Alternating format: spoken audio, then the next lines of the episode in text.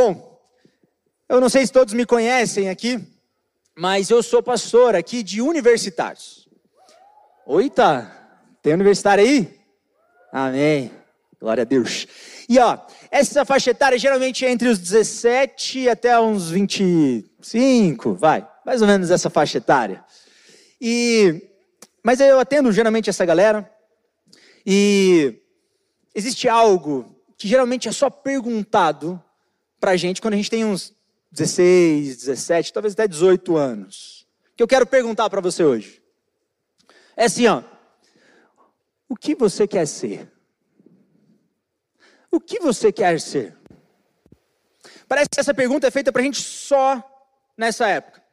E geralmente é nessa época que a gente não faz ideia o que a gente quer.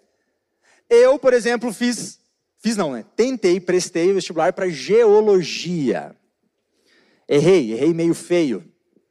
Eu costumo falar que era só a primeira letra, tinha que mudar o G para o T, e aí deu certo. Mas, eu acredito que essa é uma pergunta porque se espera que a gente defina a nossa vida, principalmente vida profissional, estou falando agora, ali naquela época, naquele período, ali dos 17 aos 20 anos, e se espera que depois disso você meio que se acerte. Não, não, beleza, vai seguindo nessa linha. E pronto, com 25, 30 anos, ninguém chega para você, e aí, o que, que você quer ser? Fala, não, espera que você já seja. E aí a gente fica com esse medo de olhar para frente de uma forma diferente. A gente está num culto de Natal. E no Natal, assim como Ano Novo, eu gosto de olhar para frente.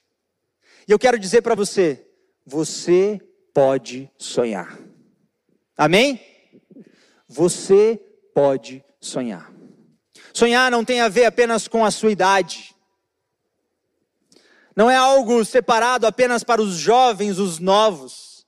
Em Atos 2, 16, quando estão explicando o que está acontecendo da descida do Espírito Santo, eles vão citar o profeta Joel e vão falar o que o profeta Joel estava dizendo está acontecendo hoje. Com a descida do Espírito Santo, ele vai dizer: Mas os velhos sonharão. Até os velhos podem olhar para frente e sonhar. Você pode sonhar. E eu acredito que a gente vive um tempo onde muitos de nós aqui já enterraram seus sonhos. Talvez Deus falou coisas para você lá atrás, no passado, mas você esqueceu. Ou deixou para trás, ou as coisas do mundo tomaram um lugar ali e ficou. Sonhos enterrados. Talvez você já nem sonha mais. Ah, eu vou vivendo, vou acontecendo. Tem aquele dito, né, contemporâneo aí, né, deixa acontecer naturalmente. Acontece que Deus tem sonhos para você. E sonho é muito maior do que um desejo, uma vontade. Sonho é uma visão. É quando Deus coloca e te mostra lá na frente. Eu tenho uma pergunta para fazer para você hoje. Qual que é teu sonho? Qual que é o teu sonho? Daqui a 10 anos, qual é o teu sonho? 15, 20, 30, 50 anos, qual é o seu sonho? Você pode sonhar. E eu quero junto com você estudar na Bíblia como que tem que ser esse sonho? Como que a gente pode sonhar? Então pega a sua Bíblia aí no seu lugar, pode ser o celular, tá tudo bem, eu deixo. E abra aí no livro de 1 Samuel 1. 1 Samuel 1.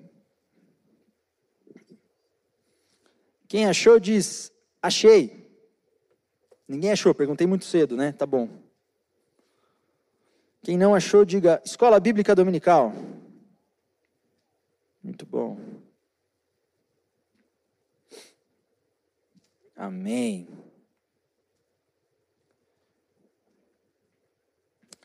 Samuel, 1 Samuel 1, a partir do versículo 9. A Bíblia diz assim: Depois que comeram e beberam em Siló, Ana se levantou.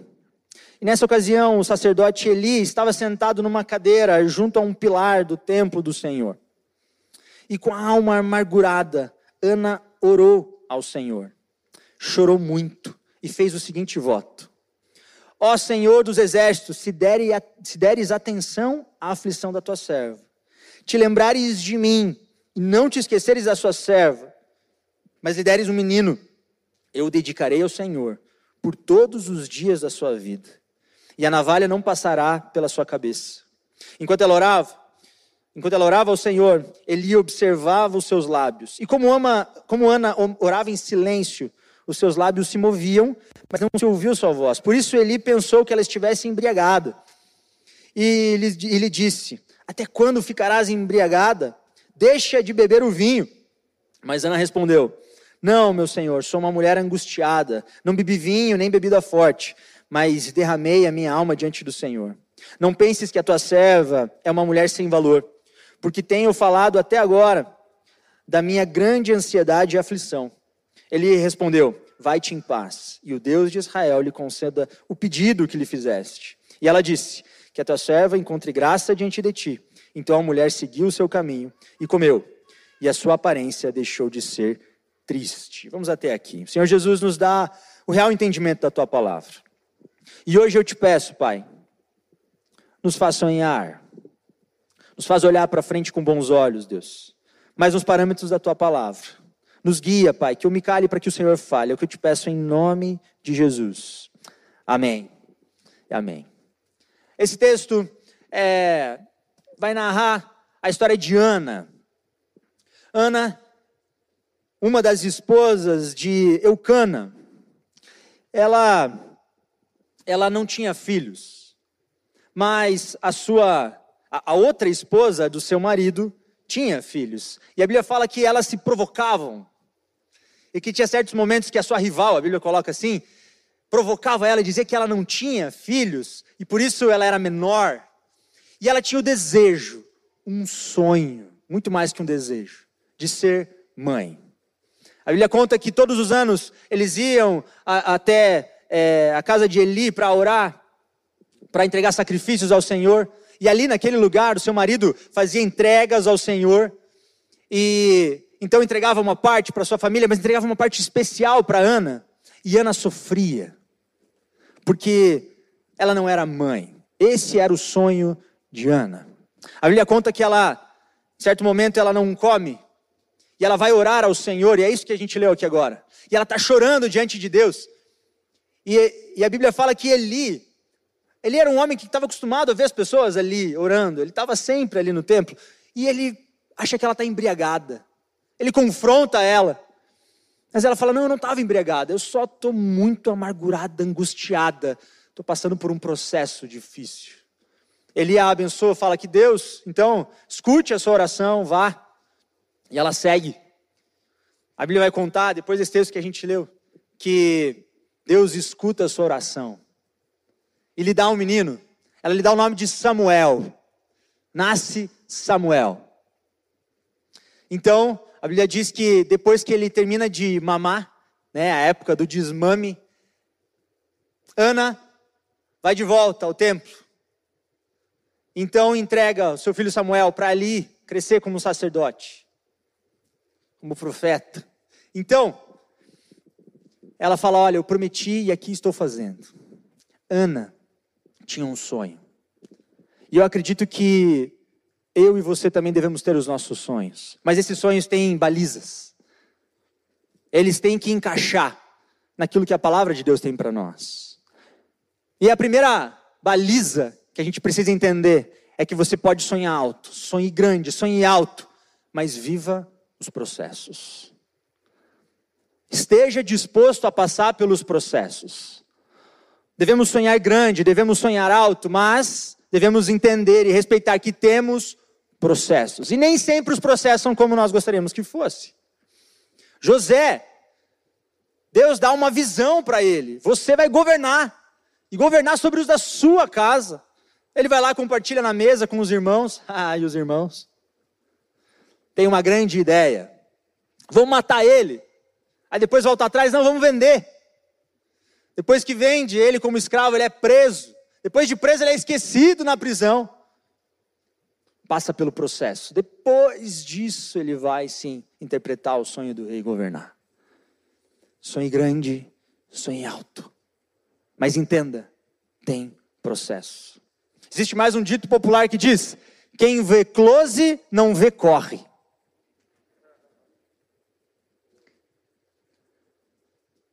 A gente vem de uma geração que acha que uma lasanha fica pronta em 15 minutos. Mentira. Eu sou jovem, não sei se vocês sabem, eu sou jovem, eu tenho um TikTok.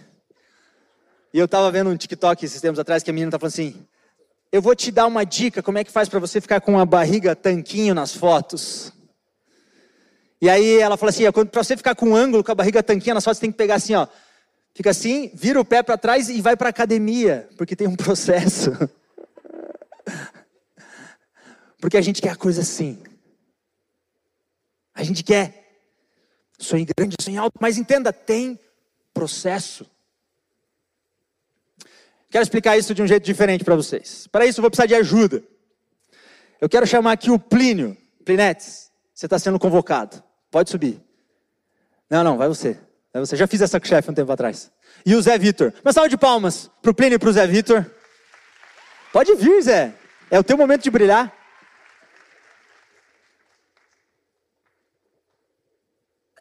Enquanto eles vêm, vamos deixar eles constrangidos.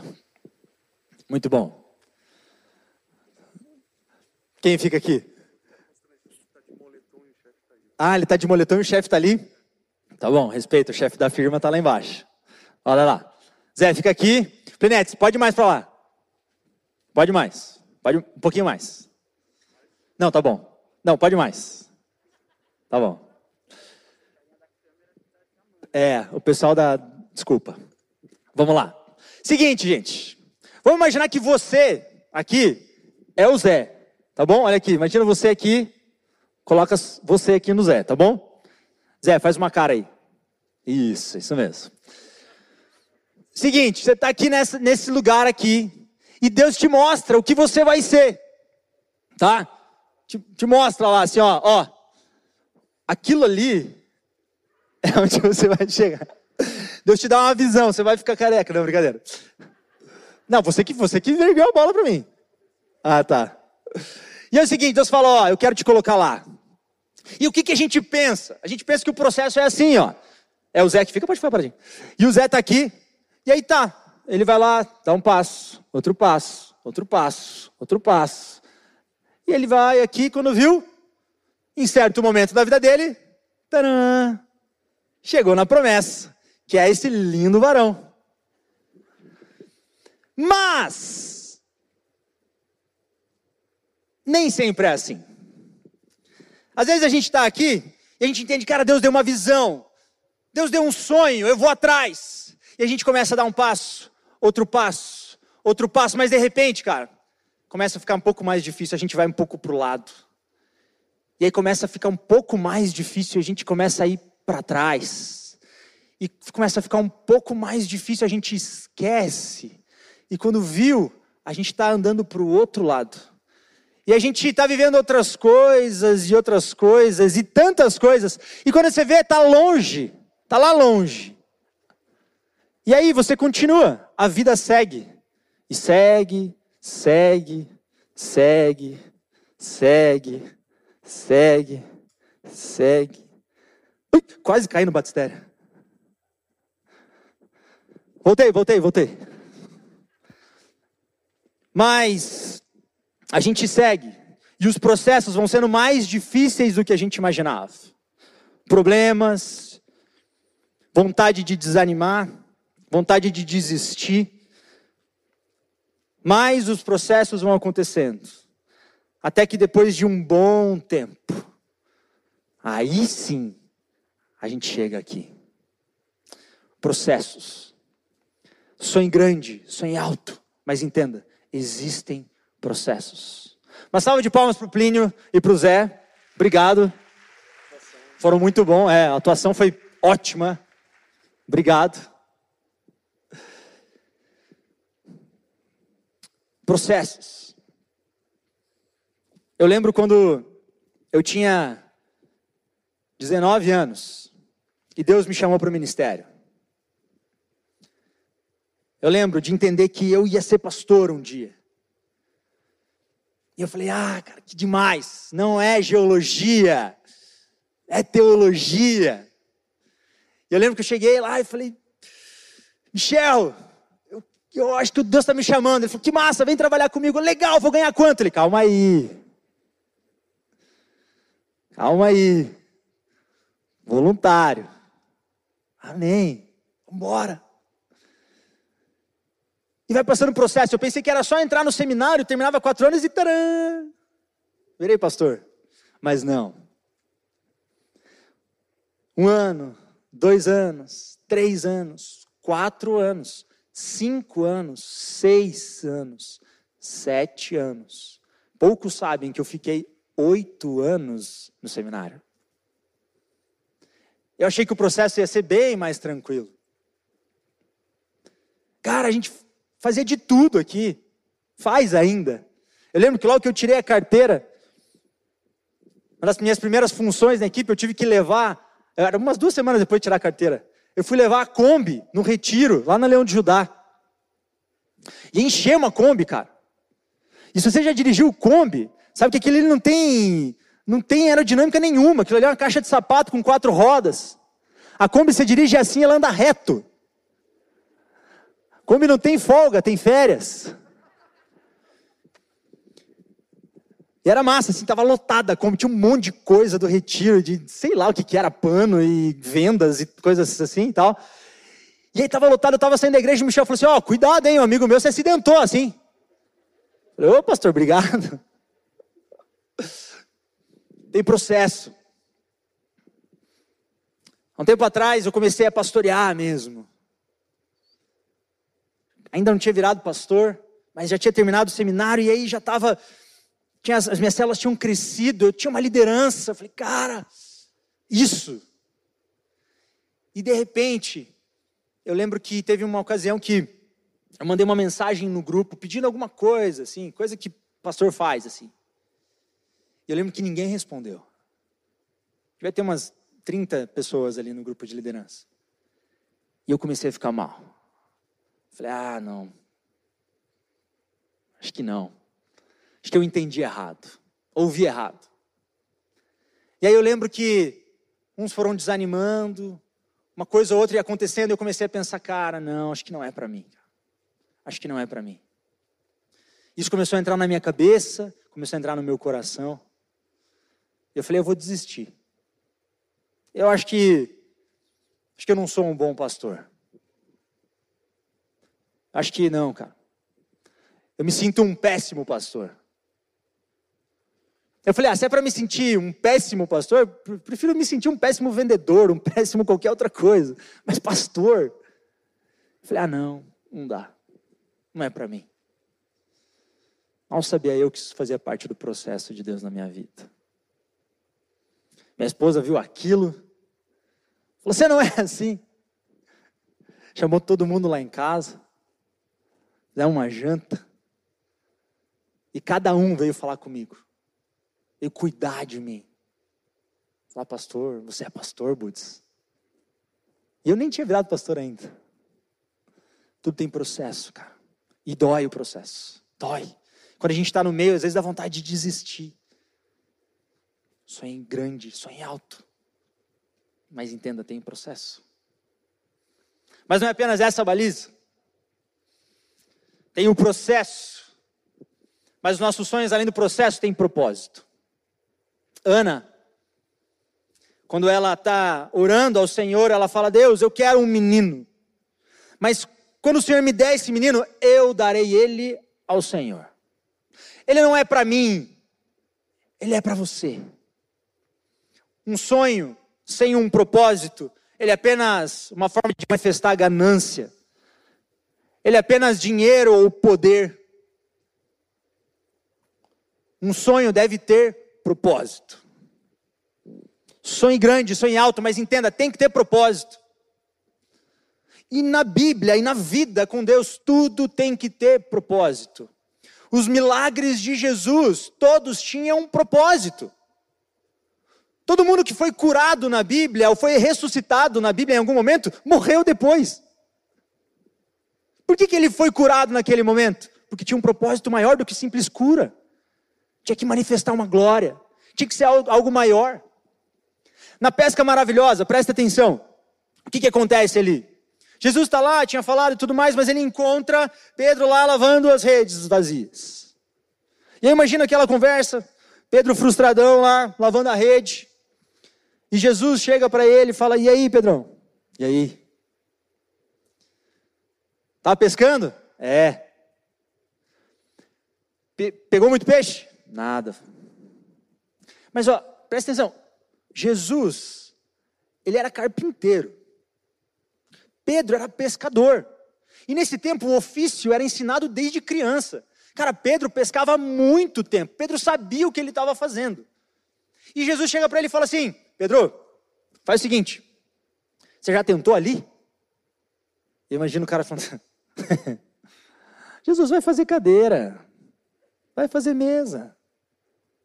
Eu sei pescar. A Bíblia não fala isso. Mas o que, que, ele, o que, que ele faz? Ele fala: não, tá bom, beleza, vamos lá. Pega o barco dele lá, vai lá, joga a rede onde Jesus fala para jogar. Quando ele puxa, vem tanto peixe, tanto peixe, que tem que trazer um outro barco para dividir os peixes ali. Cara, presta atenção no que acabou de acontecer. Imagina você, Deus dá uma palavra para você, fala assim: ó, abre uma hamburgueria, e você abre a tua hamburgueria. Aí, tua hamburgueria e tal, legal, não sei o quê. Você abre a hamburgueria às 6 horas da tarde. E das 6 horas à meia-noite não entra ninguém. Você vendeu três hambúrguer no iFood. Meia-noite você está fechando a hamburgueria, lavando os pratos, guardando as coisas. De repente chega Jesus para você e fala: Cara, vai lá, abre a hamburgueria aí. Fala, Jesus, meia-noite não tem ninguém na rua, Jesus. Já era. O tempo de, de vender hambúrguer já foi. Agora é só amanhã. Jesus fala: abre a hamburgueria. E você vai lá e abre a hamburgueria. De repente começa a entrar gente vender hambúrguer sem parar. E é muito hambúrguer. O que, que eu e você íamos fazer? abrir uma franquia. A gente ia falar, cara, você quer aprender como vender hambúrguer depois da meia-noite? Arrasta para cima. A gente ia abrir um curso no Hotmart, como fazer isso. Ia virar o empreendedor do ano. Entende uma coisa? Jesus deu prosperidade no negócio de Pedro. E sabe o que Pedro faz? Larga o negócio para seguir Jesus. Porque todo milagre tem um propósito.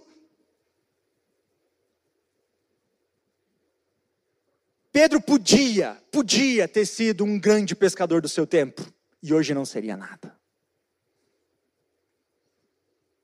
O nosso sonho tem que ter propósito.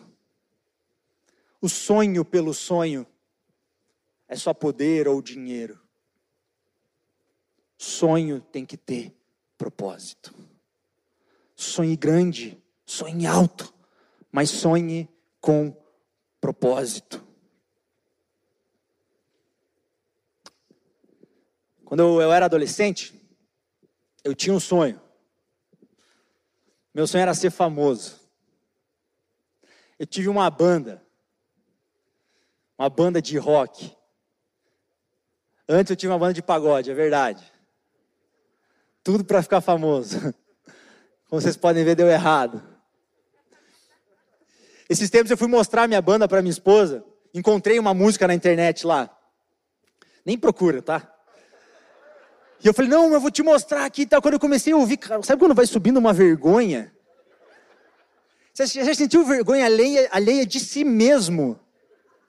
E eu pausei. Eu falei, não, não, é, eu achava que era melhor. Era um sonho sem propósito. Sonho sem propósito. Sonho grande, sonho alto, mas sonho com propósito. Mas tem mais uma baliza. Sonhe grande, sonhe alto, mas esteja preparado, porque nós servimos a um Deus que excede qualquer expectativa. Capítulo 2 de Samuel, lá na frente, lá no versículo 21, a Bíblia vai falar: E o Senhor visitou Ana, e ela engravidou, e teve três filhos e duas filhas. Enquanto isso, o menino Samuel crescia diante do Senhor. Ana pede Samuel. Deus dá, ela entrega. Depois disso, Deus dá para Ana mais cinco filhos. O sonho de Ana era Samuel. Persiga, persiga seu sonho. Vá atrás. Mas entende uma coisa: o sonho não é o final. O sonho não é o alto de uma montanha com uma bandeira enfincada. Não. Deus olha além. Deus te dá mais. Pedro, como a gente falou aqui, podia realmente ser o grande pescador do seu tempo. Vários barcos, uau! Mas ele não teria andado sobre as águas. Mas ele não seria um dos pais da igreja. Ele não pregaria no Pentecostes e mais de 3 mil iam se converter. Ele não seria um mártir da igreja do Senhor. Ele não teria histórias bíblicas até hoje e seria um nome eterno.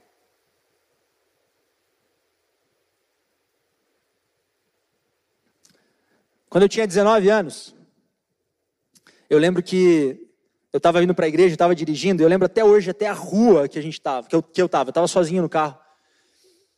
Era ali perto do Couto.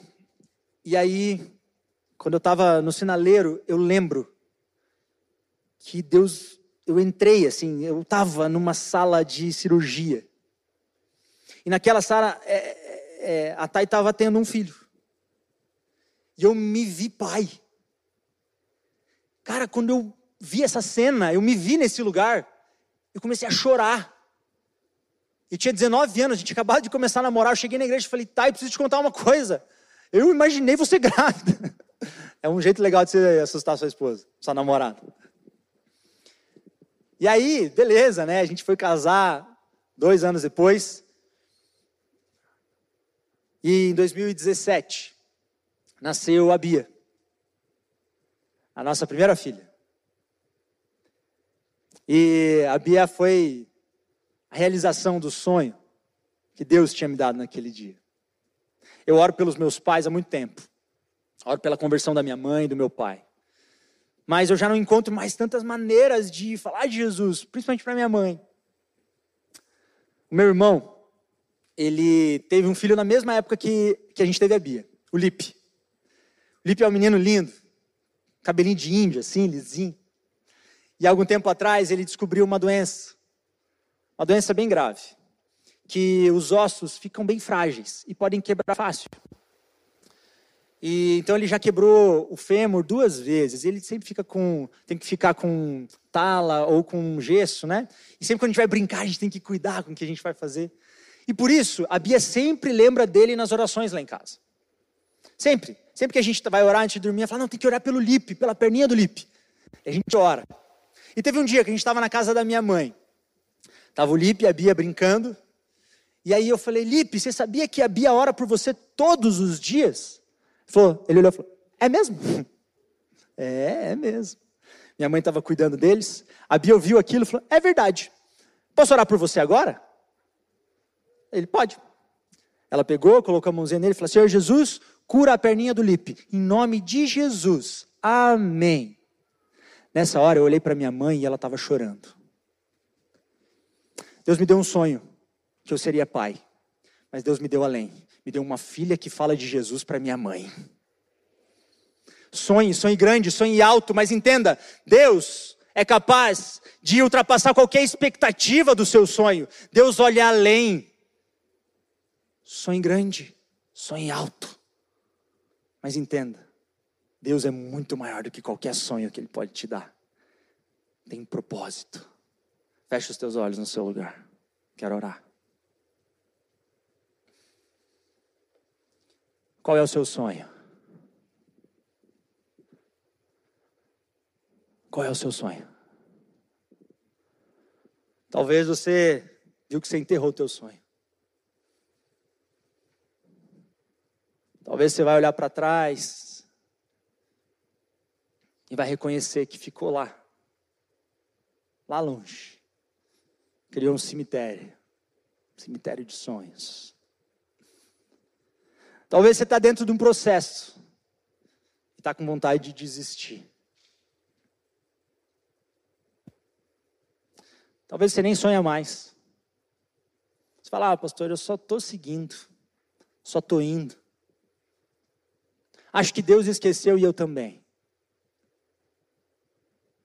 Eu estou aqui para dizer para você: você pode sonhar. Talvez você viu que o teu sonho, que você está correndo atrás, não tem propósito. Não é sonho de Deus. Está correndo atrás do vento.